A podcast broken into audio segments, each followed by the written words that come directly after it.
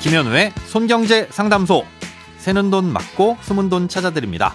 오늘은 퇴직연금과 퇴직소득세에 대한 사연입니다.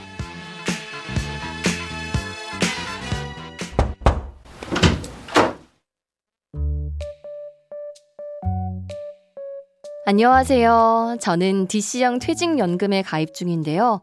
이번 8월을 기준으로 다른 회사로 이직을 할 예정입니다.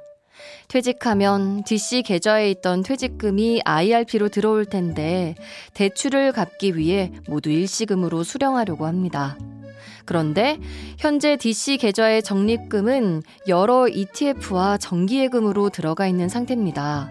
DC 계좌에서 IRP 계좌로 퇴직금이 들어올 땐 상품들이 그대로 옮겨지는 것인지 아니면 모두 현금화해서 들어오는 것인지 궁금합니다. DC 계좌에 있는 예금의 만기가 아직 남아 있는데 만약 상품이 그대로 옮겨지는 거라면 예금 만기가 된 이후에 일시금으로 수령하고 싶은데 가능할까요? 그리고 세금도 궁금합니다.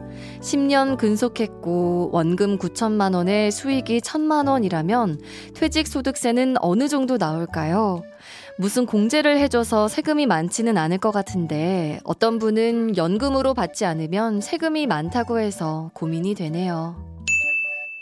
DC형 퇴직연금이란 건 재직 중에 근로자가 알아서 마음대로 퇴직금을 운용할 수 있는 형태입니다.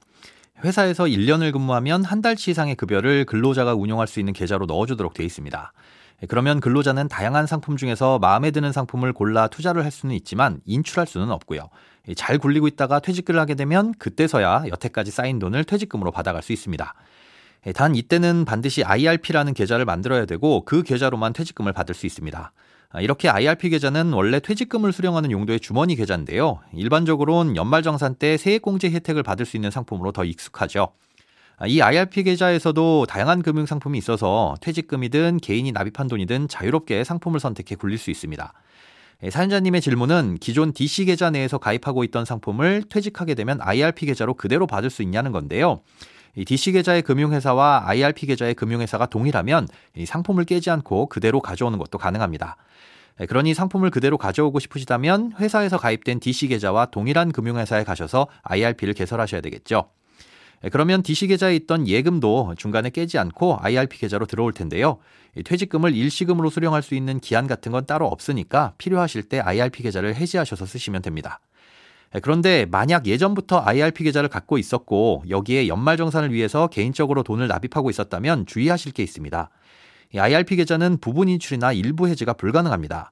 그래서 개인이 납입했던 IRP 계좌로 퇴직금을 수령하시면 해지를 할 때 세액공제 혜택을 받았던 개인 납입분까지 같이 해지가 됩니다. 그러면 세액공제 혜택을 모두 토해내야 되겠죠. 그러니 개인이 납입한 부분은 따로 빼놔야 할 텐데요. IRP 계좌는 금융회사마다 하나씩 만들 수 있고 서로 자금을 이체할 수도 있습니다.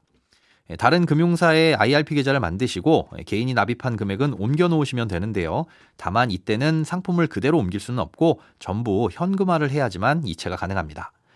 IRP에 있는 퇴직금을 연금으로 수령하지 않고 일시금으로 수령할 때 세금도 궁금하다고 하셨는데요. 이걸 정확히 계산해 드리긴 좀 어렵습니다.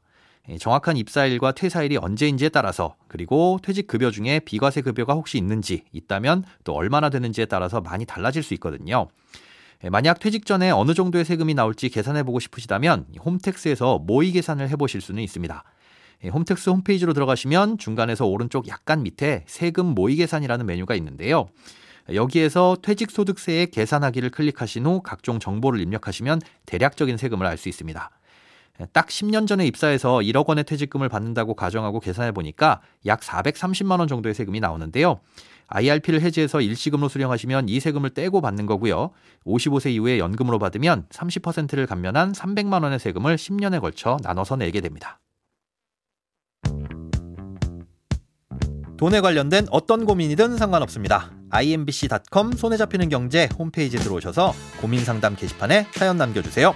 새는 돈 맞고 숨은 돈 찾아드리는 손경제 상담소. 내일 다시 만나요.